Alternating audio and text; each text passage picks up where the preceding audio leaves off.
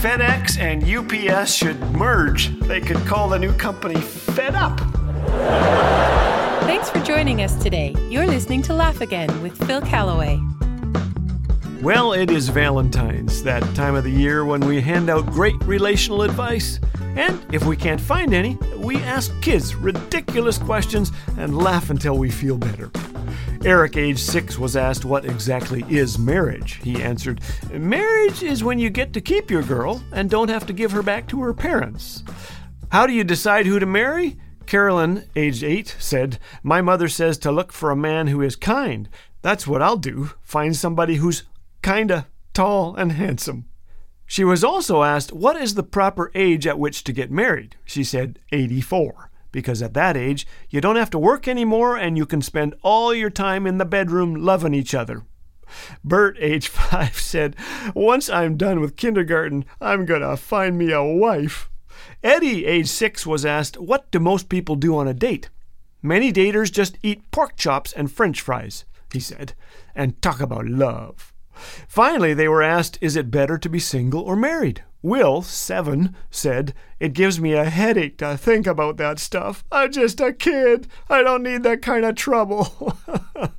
well, when I was a kid, I remember looking at really old, wrinkly people, probably in their 30s, and I likely thought that love was like an ice cream cone. It starts out great, but it starts to drip, and you get brain freeze. But I can say after four decades that the worst comes before the better. And it's not perfect, but it's better than ever. Too many mock what they don't have the courage and commitment to embrace. But to be loved through the years by someone who has seen you first thing in the morning, knows your flaws, and yet is committed to you is quite unequaled in the joy department. Here are a few secrets we've picked up that have helped us get this far. Avoid both being angry at the same time. By the way, if you see me walking ahead of my wife somewhere, it's very likely that I'm the one who's mad. Here's another secret. I'd rather stay up until three in the morning, settling an argument, than go to sleep seething mad at 11 p.m. At least once a day, say, I love you. Never scream at each other unless the house is on fire. Ah!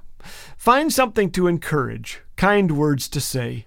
Don't bring up past mistakes. God doesn't. Why should we? And if you find something to criticize, mention 28 positive things first. I'm still married today because I've learned to repent and my wife has learned how to forgive. And the greatest secret comes from the life of the one we follow, Jesus of Nazareth. Tim Keller wrote this We must say to ourselves something like this Well, when Jesus looked down from the cross, he didn't think, I am giving myself to you because you are so attractive to me. No, he was in agony, and he looked down at us, denying him, abandoning him, and betraying him, and in the greatest act of love in history, he stayed. He loved us not because we were lovely to him, but to make us lovely. That is why I am going to love my spouse. Speak to your heart like that, he said, and then fulfill the promises you made on your wedding day. We've found God gives us the strength to do so, and when He does, there is great joy, even laughter. Speaking of which, here's advice for staying together from Gavin, age 9. When asked why couples hold hands, he answered, They want to make sure their rings don't fall off because they paid good money for them.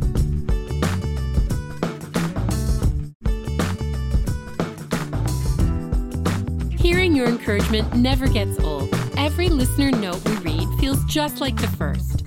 Sasha recently wrote, My family loves watching these together. Thank you so very much, and God bless you all.